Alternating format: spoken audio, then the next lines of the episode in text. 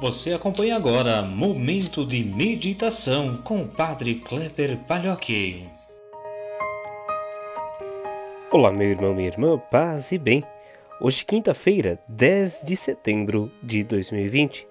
Peçamos a Deus que nos ajude sempre a buscar o caminho certo em nossa vida e colocamos em especial hoje a intenção de todas as pessoas doentes para que Deus possa nos ajudar. Se você tem também alguma intenção, alguma motivação para rezar, você pode colocar também neste momento, rezando junto comigo nesse dia.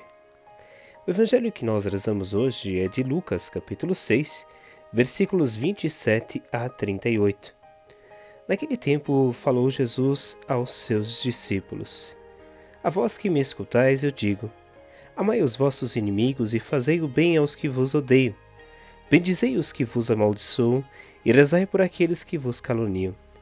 Se alguém te der uma bofetada numa face, oferece também a outra. Se alguém te tomar o manto, deixa-o levar também a túnica.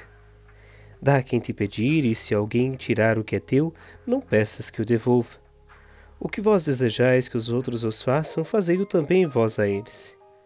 Se amais somente aqueles que vos amam, que recompensas tereis? Até os pecadores amam aqueles que os amam.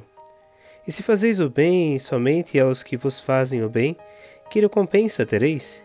Até os pecadores fazem assim. E se emprestais somente àqueles de quem esperais receber, que recompensa tereis? Até os pecadores emprestam aos pecadores para receber de volta a mesma quantia. Ao contrário, amai os vossos inimigos. Fazei o bem e emprestai sem esperar coisa alguma em troca. Então a vossa recompensa será grande e sereis filhos do Altíssimo, porque Deus é bondoso também para com os ingratos e os maus. Sede misericordiosos, como também o vosso Pai é misericordioso. Não julgueis e não sereis julgados. Não condeneis e não sereis condenados. Perdoai e sereis perdoados. Dai e vos será dado.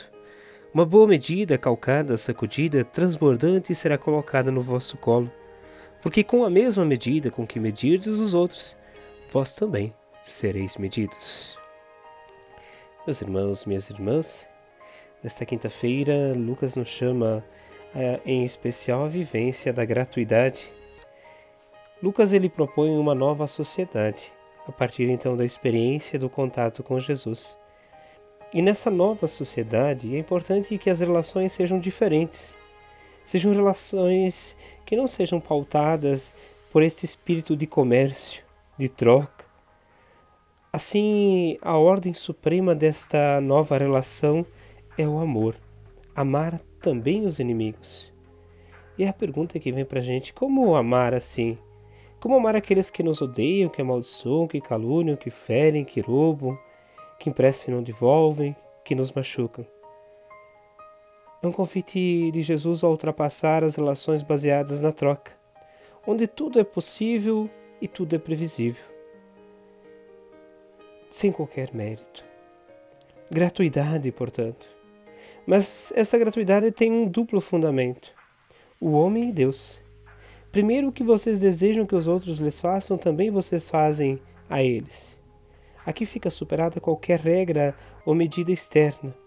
A medida é a própria expectativa que existe dentro de cada um em relação aos outros. Não há como escapar ou ficar esperando é preciso começar logo. Contudo, também existe uma medida que ultrapassa isso, que é a medida de Deus. Sejam misericordiosos, como também vosso Pai é misericordioso. Em outras palavras, tal Pai, tal Filho. Deus quer liberdade e vida para todos, e não foi Ele quem criou os ricos e os pobres, os opressores e os oprimidos. Essas são diferenças que nós, enquanto seres humanos, criamos e que nós também podemos suprimir ou terminar com elas.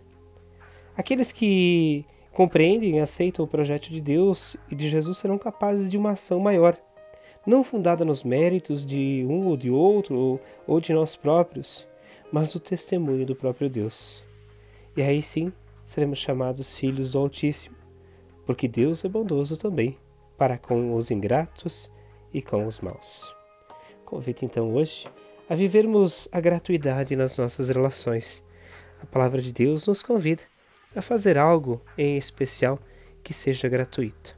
E aí, um desafio para o dia de hoje: que a gente possa, em nossas ações, seja na nossa família, seja no trabalho, em nossas relações, fazer algo gratuito, sem esperar nada em troca.